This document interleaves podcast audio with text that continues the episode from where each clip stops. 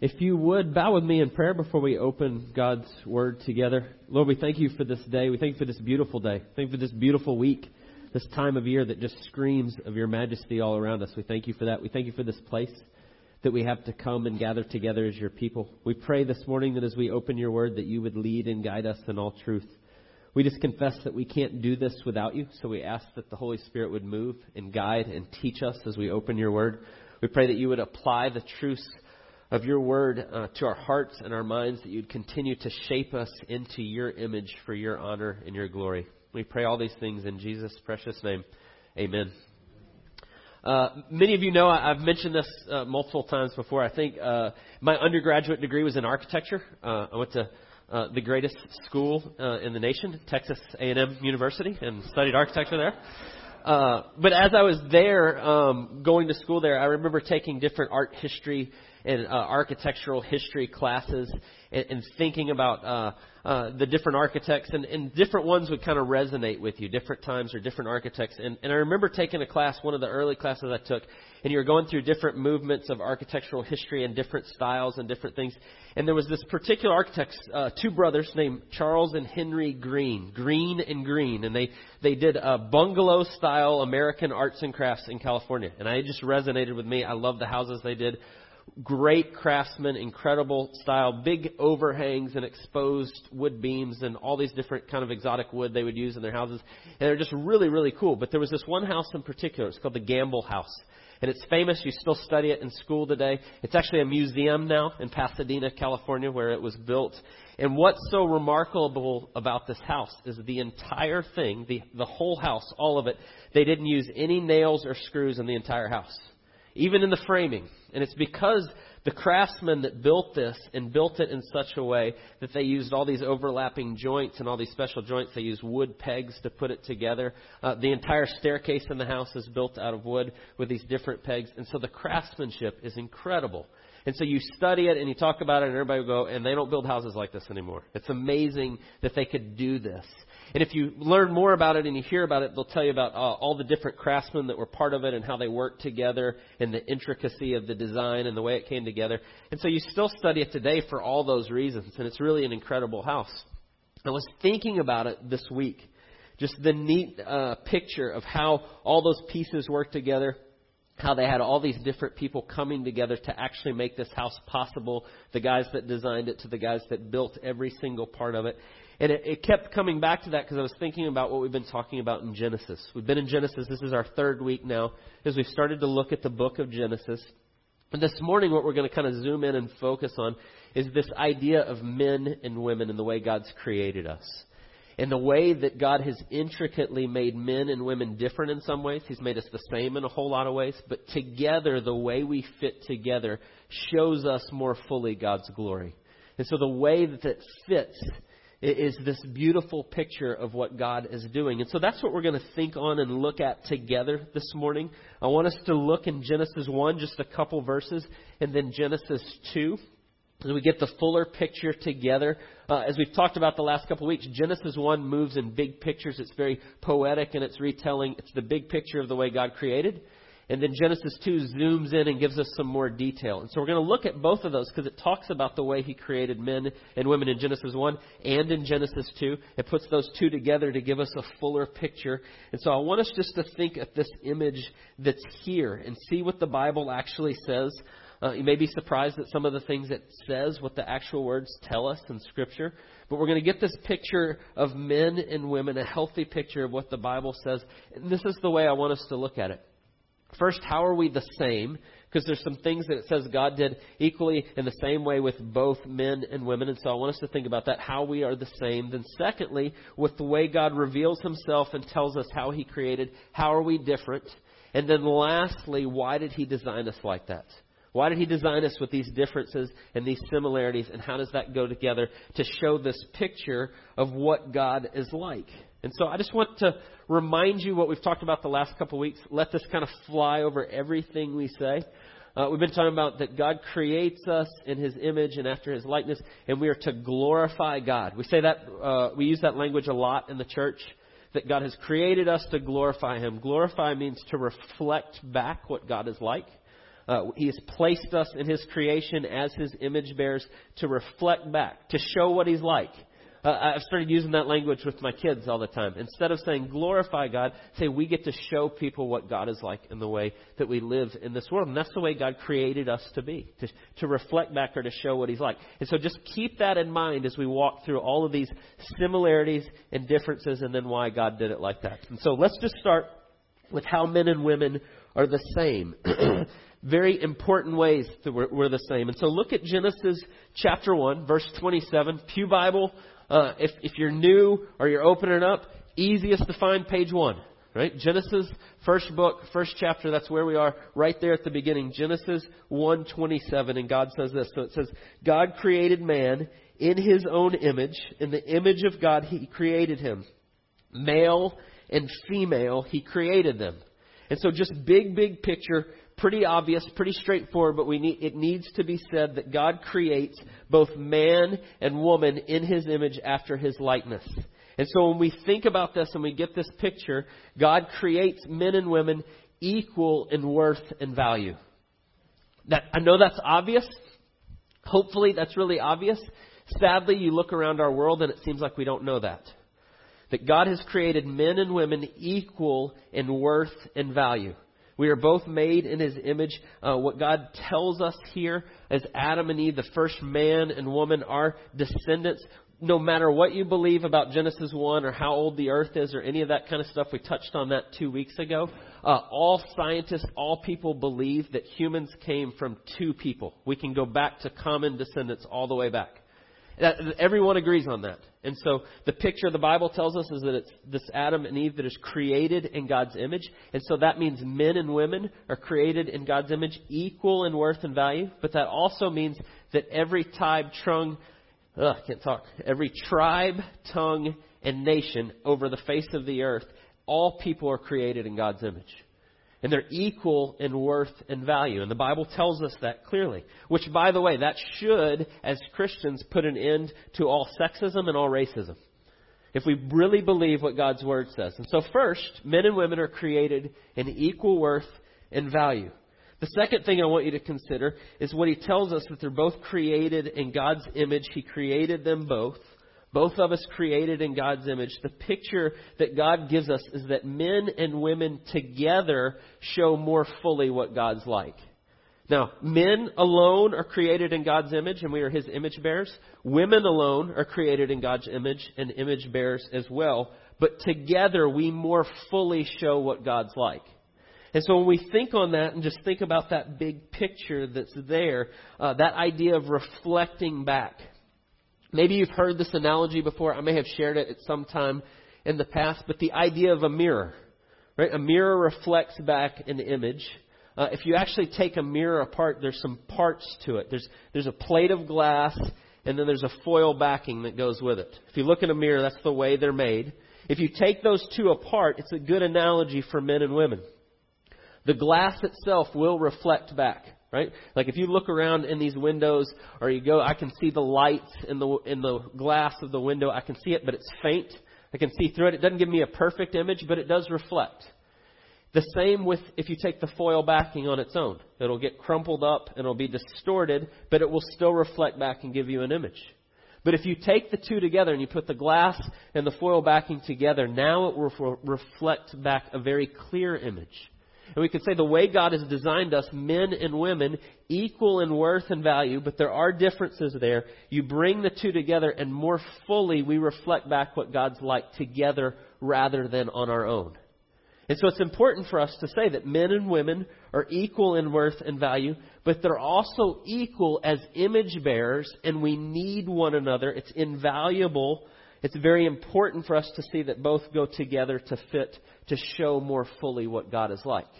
And so uh, we, we would reject the idea that men are more like God or women are more like God, but together the picture is we reflect back what God's like. And so those are very important kind of big picture ideas. I want you to think, just, just plant the seed here, because I'm going to come back to this over and over, why God does things the way He does. That He would take two together and make us reflect back more what God's like together rather than just one on our own. And I think, I think maybe that's to show us what God's like.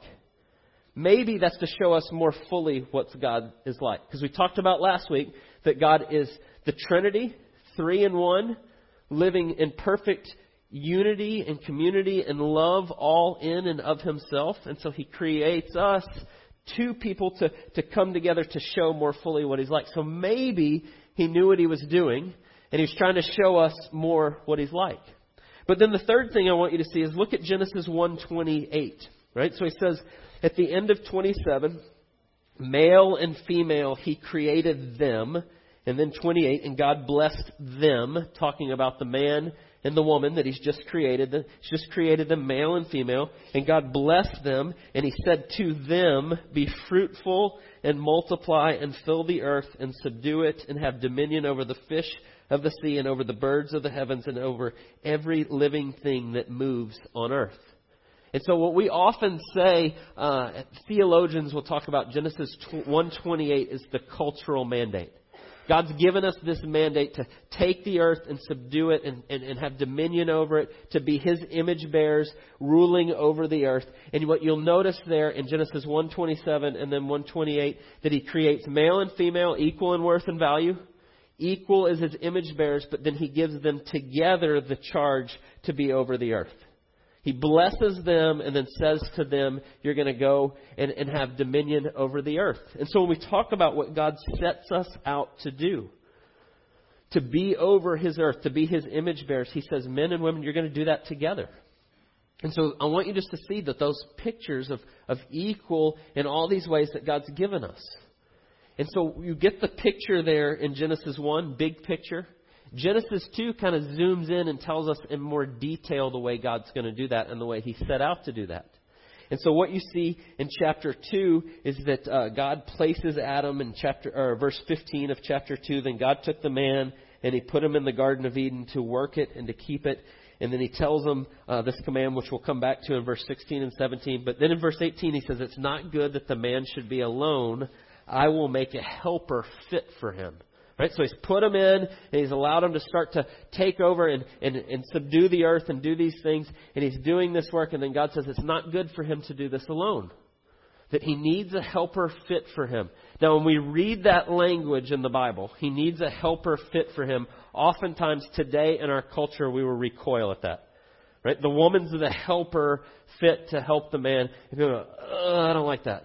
Right? And it's okay. If you feel that way, that's all right. Like there, there's something about that that we kind of go, well, wait a second, I'm not sure about that calling her the helper, but I want you to think about the picture. I don't know about you, but sometimes when you read that, what comes to mind uh, for me is like the idea of helper, like my kids helping me, like daddy's little helper. Here, hold the hammer while I do this, and then give it to me when I need it. And, and they're not really helping, but they kind of act like you kind of act like they're helping. And so sometimes we put a negative connotation with this when we read it in that way right? A helper fit for him. But let me just uh, remind you or show you that in Scripture, two times here it talks about the woman being a helper for the man. Same word is used 19 other times in the Old Testament. And the other 19 times it's used, it's used to refer to God helping us with something we can't do. Right? That, that's the image that's there.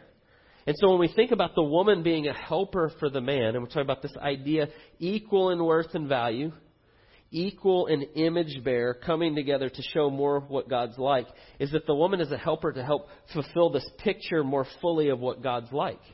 To, to complement men in ways that we don't have, that we need. And so it's kind of like um, when you help your kids with their homework and they don't know how to do it.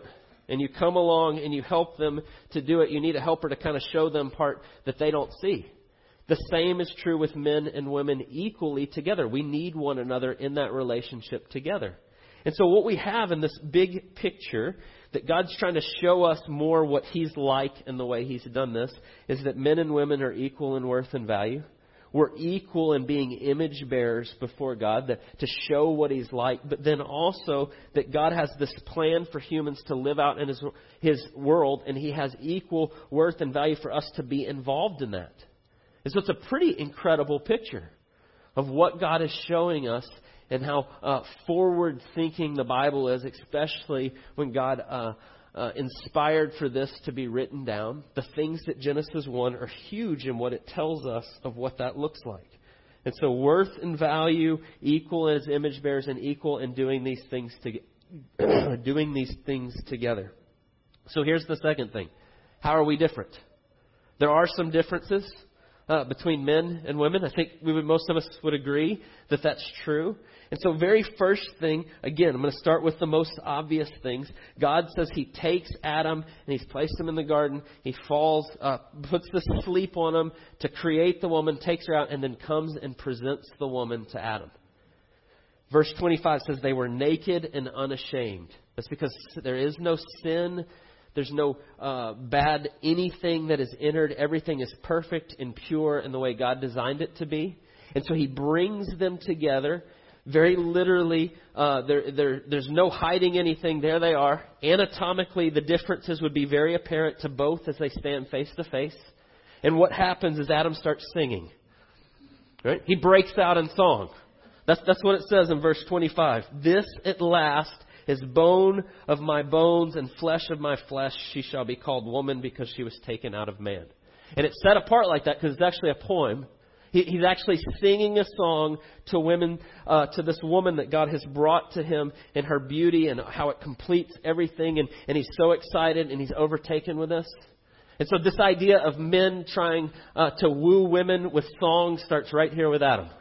Right? He sees her and he's overwhelmed and he starts singing. And so there's this picture here uh, of God bringing her. And so we'd say, uh, first difference. First difference is anatomically they're different. They, they look a little different. They're obviously both human, same species, but there's some differences going on. Those would be readily apparent to both of them. And so he brings the woman to the man. That's the first part. Again, that's, I know that's obvious, that's big picture, but we still need to see it. And, and I want you to think about why God would do that. Right? Right after that, it says that God presents the woman to the man, and he says, The two shall become one flesh. If you didn't pick up on that, this is the first marriage in the Bible, and God presides over it. Which, by the way, that means marriage is God's idea, and it's one man and one woman in a monogamous relationship forever. That's the picture that God gives us. And the reason, I think, even the way he puts them together, man and woman, even down to anatomy, for two flesh to become one, is maybe, just maybe, to show us a little bit what God is like. And so that's what he does first. But then the second thing I want you to consider is, is the differences of the way he creates them. He creates them a little bit differently. Chapter 2, verse 7 says, The Lord formed the man out of the dust of the ground and he breathed into his nostrils the breath of life, and the man became a living creature. Right? So you get the picture. God bends down, literally gets in the dirt and forms with his hands, is what it says, and he forms this man and he puts him together and he breathes into him and he comes to life. And, and he crafts him and he spends time and there's this intimate relationship as God is the creator with the man in that picture and it's this beautiful picture. And then he takes the woman and he creates the woman out of the man. Look at verse 21. So the Lord caused a deep sleep to fall upon the man, and while he slept, he took one of the ribs and he closed up its place with the flesh. And the rib that the Lord God had taken from the man, he made into a woman and he brought her to the man. Right? So you see the difference. He gets down in the dirt and he creates the man and he breathes life into him. And then the woman, he, he causes a deep sleep to come, and he takes her out of the side of the man. Uh, by the way, men do not have one less rib. It's an old wives' tale. That's not true. Uh, it, it's not even necessarily a rib, but it's just, the word really has to do with his side. It came out of him, part of him, and he creates the woman from that. And so the men's from the dirt, and then the woman's from the man, and that's the way God does it, and he does it differently. And so there's an obvious theological truth here. Men are dirty. Right? He takes us out of the dirt. No, that's not the obvious theological truth, but he takes us out of the dirt and then he forms her out of that. But I want you to think about why he does it the way he does it. And there's a couple things. He takes time to create each one individually. Again, equal in worth and value, equal as image bearers, equal in having a relationship with our Creator God of the universe, taking separate time with each but also the way that he brings the woman out of the man, uh, I, I think, again, is, is hearkening back to what God is like. He's showing us part of the way the Trinity works, the way the Father images forth the Son, and some of those things that are there that God's showing us what He's like. And he's doing this over and over and over all the way through this. And so you see those two, but then there's one last difference I want you to consider. One last thing that happens here that's different in the way he responds to him. And it's in verse 15, right? So the God creates the man and he breathes life into him and he has not created Eve yet. He places the man in the garden. In verse 15 it says, He put him in the garden to work it and to keep it, and the Lord commanded the man, You shall surely eat of every tree of the garden, but of the tree of the knowledge of good and evil you shall not eat. For in the day that you eat of it you shall surely die. And so I want you just to consider that God takes time, He creates the man, and then He gives the man this command before He even creates the woman. And you go, why like that? Why this difference? Why does He speak this to the man before He speaks to the woman, before she's even created? That He gives him this instruction in this way. And so I want you to just think about what the instruction is, because this is a very important point that we'll return to in a week or two. But it, I don't want to just gloss over it. There's a tree in the middle of the garden, and he says, Don't eat of that one. God, that's the command he gives to the man. And so what often happens when we get to this is we go, Well, was it an apple tree? Right? That's what the kids' books show, an apple. Or people talk about a fig tree or all these different things. Uh, the truth is, it doesn't matter. Right? We're, we're getting way out of the, the point of what God's doing here. He places this tree in the middle to say, I want you to live this life close to me trusting in me. God's inviting Adam into this relationship that you're going to make me the sinner. You're going to rely on me and what I tell you. So just trust me. You don't want to eat from this one tree. And what it represents is a choice. You can choose to center around God and put your trust in Him, or you can choose to do it on your own. And that's what it is. That's the picture that's there. And so God gives this command to Adam. And I think the picture of what God's showing us, and this gets fleshed out in the rest of the Bible, we see this uh, very clearly in the New Testament in different areas as we see the fuller image of what God was doing. But God gives this command to man in this way before he ever creates Eve, and he's showing him that you're going to be a spiritual leader in your home and in the church. And I've made you in this way to do this. And this woman that I'm going to take out of you, that you're going to be under your arm to protect and care for her. And this is what it looks like. You, job number one, men with your wives, is to point her back to God as the center of all things. And that's what he's showing him, and that's what he's teaching him right from the beginning. This is what it looks like. You're going to continue to point her back to what that looks like. And so he gives him this picture of what it looks like to put your trust in God. And he tells that to Adam. And he does this to show us, to complement the way men and women are going to work together and the picture that it's going to be, that's going to show a fuller picture of what God is like. That's still what he's doing here. It's still the way he's working. But there's a real uh, uh, important point I want to make before we move on, before we kind of bring this together on why he does it like this. Him speaking to the man first in this way and doing this before he created the woman does not mean that man is more spiritual than woman. It does not mean that. And if we start to assign that, we're going well beyond what Scripture tells us. That's not what it means. It doesn't mean that man is smarter than woman. Right? That goes back to point one and two. Equal in worth and value, equal as image bearers, equal in this charge that God's given. That's not what it means. If you know my wife, you know that's certainly not what it means that man is smarter than woman. Right? We just established this in my house the other day with my boys. We all took a vote. We all agree that Joanna is smarter than me. And that's good. God's, God's greatly blessed me in that with a woman that is smarter than I am. And so this certainly doesn't mean that. But then thirdly, it doesn't mean that men cannot learn from women on spiritual matters or this is a one-sided thing or that's what it looks like. But he does give us a picture of the way he wants our homes and our church to function in the way he says that.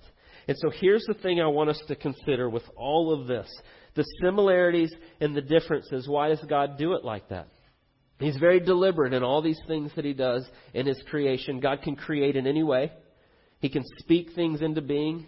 He could speak man and woman into being at the exact same moment, in the exact same time, in the exact same way, and he chose not to do it that way. So why? Why did he do it like this? And I think the answer is to show us what God is like. to glorify Him more fully. And I want you to consider why that is and what He's saying in the picture that it looks like. By the way, I don't think I'm going out on a limb to say that because Paul says this exact same thing in Ephesians 5. God has spoken in His Word and said this that through creation and man and woman and the two becoming one flesh and the way I've put this together, this is to show you what God is like and what Jesus is like in the way that He loves us. He says, I did it this way on purpose and that reason. So I want you to think about all these different things and why this is practically so important. Right? We can get to this point and go, great, you've pointed out all these different things that are just clearly in the Bible and there they are, but so what? What does that have to do with anything? And I would tell you, all our issues in our marriage, in our world, between uh, sexism and even racism in a bigger way, in these different areas, is because we've missed this. Because we miss that God has done all of this to show us what He is like and that He is the center of all things. But here's the problem We've made a relationship between men and women, and even more particularly within marriage, to be about my personal fulfillment and what I want, and I make it all about me. Now, there's nothing wrong with saying that in marriage and the relationship God gives us, that it brings us happiness and it brings us this fulfillment and all these things. You see that right here with Adam, right? The first thing he says when he sees that is, is wow, right? Like, look at this. Bone of my bone, flesh of my flesh. This is a good thing. But our problems become when we miss the way and why God gave us this good thing. He gave us this good thing to show us more what He's like, that He would be the center and it wouldn't just be about us. It's something far greater than that. And when we settle for that, we end up with all kinds of problems. The same is true in our culture at large with inequality. When we miss what God is doing with His, His value and worth and image bearers and all these things, and we make one less than the other, or we begin to use or see uh, male and female as objects, is a huge problem in our culture. Probably more one sided for men to women than women to men, but it works both ways. We see the opposite sex as an object to give us pleasure instead of as an image bearer that is equal in worth and value before God. And we've exchanged the truth of the way God made it for a lie, and it's a mess. And so when we see the picture of what God was actually trying to do, or, or what He was actually doing in this, is He's showing us more fully what He's like. And so I want you just to think about the picture that's there and what He's teaching us in all these similarities and all these differences. Last week we talked about God's image. That God is perfect uh, community, love, unity, all within Himself before He creates anything. Father, Son, and Holy Spirit. The Father imaging forth through the Holy Spirit His Son, that is the exact imprint of His very nature, perfectly working together, loving one another, reflecting the other. That's the picture of who God is. And so I want you to think about the things that God does. He creates a man and a woman anatomically a little bit different that they would fit together in a very particular way to show what happens when two flesh become one. It's a little bit like God and the Trinity, is it not? Or we could say, when we start to look at it, that men and women together create life. Right? A man and a woman, the two become one flesh, and then a child is born out of that, just as we see God creating. God creating with the Spirit there through the Word that is His Son, and He creates life by doing that. He does the same thing with man and woman. The two come together to make this together, that He would allow us to do it in that way. Or we'd say that He takes the woman from the man to present her back to this picture together. And then we read in John that Jesus is the only begotten Son of the Father who's going to come to bring back his bride to the Father. And you see all these images and these pictures of what God's doing all the way through it. Or we get into this picture here of God speaking to Adam first. And he says, I want you to follow me in this way. And he gives it to Adam before he gives it to the woman. And he's going to go and tell her this. And he's supposed to be in care and protection of that. Later in Ephesians, it will say, Husband, love your wives as Christ loves the church. And wives, submit to your husbands. Another word that we go, ugh, right? Helper and submit, we go, I don't like that. But the picture that is there is exactly what we see of Jesus with God the Father. Jesus will say, Not my will, but yours be done. Jesus will say, in the way he operates in his relationship with the Father, is I don't speak anything that the Father doesn't show me. That doesn't mean that woman doesn't speak anything that her husband doesn't say. That's not the picture. But what you do see is the perfect picture in the Father and the Son of leading, submission, the way they work together for God's glory. God gives us the same charge to show the world more fully what He is like. And when we begin to see the way He's doing this in all these ways, He says, Men, you're supposed to love your wives in the same way that Christ loved the church. Do you realize what that means? You are to lay down your life for your wife. You're to love her and to serve her in the same way that we see Jesus doing that throughout the Gospels. The way that we see Jesus doing that is the way that we should love and serve our wives. And the reason God gives us that charge is to show more what He's like. All the way through every part of it. And so when we see all that, the truth is, if we, if we come to that and we begin to look at that, uh, what we'll become very aware of very quickly is we don't do that very well. It's really, really hard. A lot of these things.